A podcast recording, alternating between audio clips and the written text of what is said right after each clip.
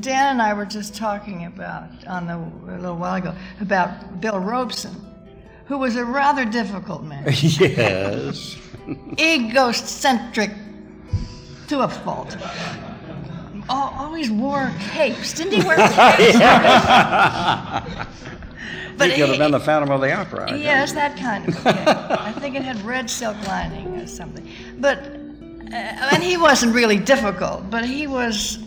He made himself known, Yes, he was a very commanding president. commanding indeed. and Well, he wanted to rewrite every script. I mean, uh, you- Yes. the, the original script had no resemblance to the final product.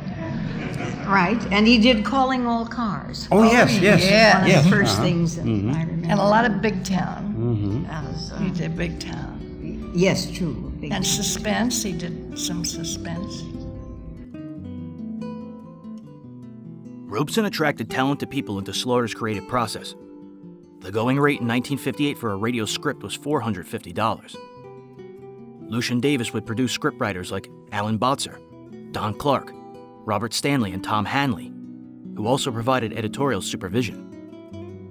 Hanley shared sound duties with Bill James. Gunsmoke director Norman Macdonnell remembered their work. It had always been a rule of thumb in radio that there should not be any dead air, that people must keep talking. Well, we changed that, not because we deliberately set out to change it, but just because the people we were working with didn't talk all the time. So we had to fill it with sound patterns. We had three sound men for the most part Bill James, Tom Hanley, Ray Kemper, who contributed more to the show than anybody could ever imagine. For example, the boys on their own time realized that we were having trouble with live gunshots.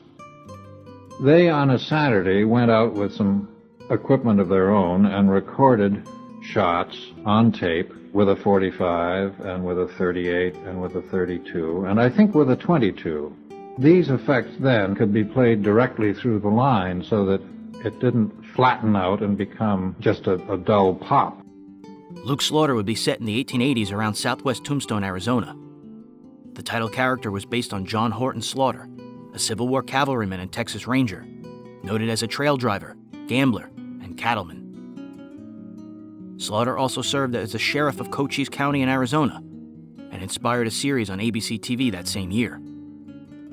The supporting cast would be filled out by Hollywood radio's most famous character actors, like Harry Bartell, Lillian Buyeff, Lawrence Dobkin, Jack Kruschen, Junius Matthews, Shirley Mitchell, Jeanette Nolan, Virginia Gregg, Vic Perrin, Parley Baer, Howard McNear, and Sam Edwards. They were like a family. They looked out for each other, including those less fortunate, as Jack Kruschen and Shirley Mitchell remembered.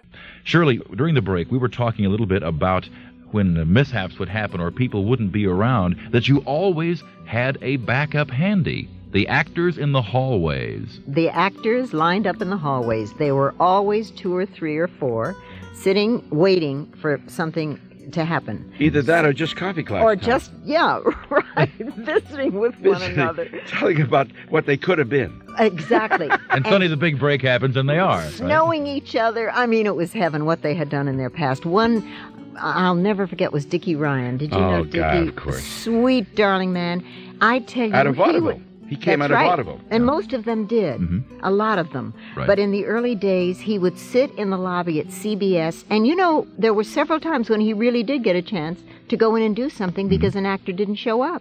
So it worked. I mean, it paid off.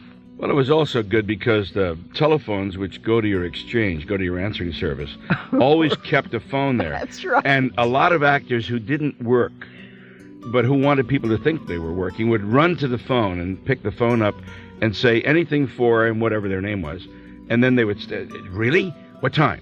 And they'd pull out a piece of paper and right. a, or a pad and a pen or a pencil and write it down. At what time? Which studio? Oh, okay, I'll be right there. So it looked really good. Looked official. It's the same thing as the people who used to go into the Brown Derby and get themselves Paged. paged in case Exactly. there was Right. anybody there who didn't know they were still around. Or right? found an old script and Or- shoved it right, in their pocket. Exactly. That's right. Always walked around with a Because I, script in the pocket. I always pocket. remember Frank Nelson. He always had four or five scripts sticking out of his pockets, and they You were knew he was his working. were his were legitimate. His were legitimate. rest his Yeah, yeah.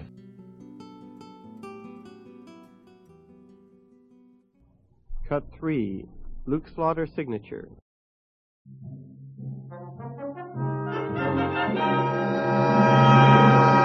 Jerry Goldsmith, then a CBS staff musician, was tasked with creating the musical score.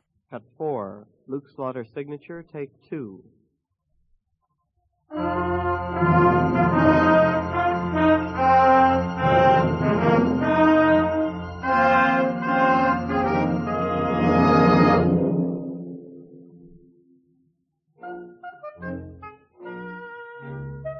Picked a star was a 26 year old named Sam Buffington. Buffington appeared in at least 39 TV shows and 9 movies in less than four years.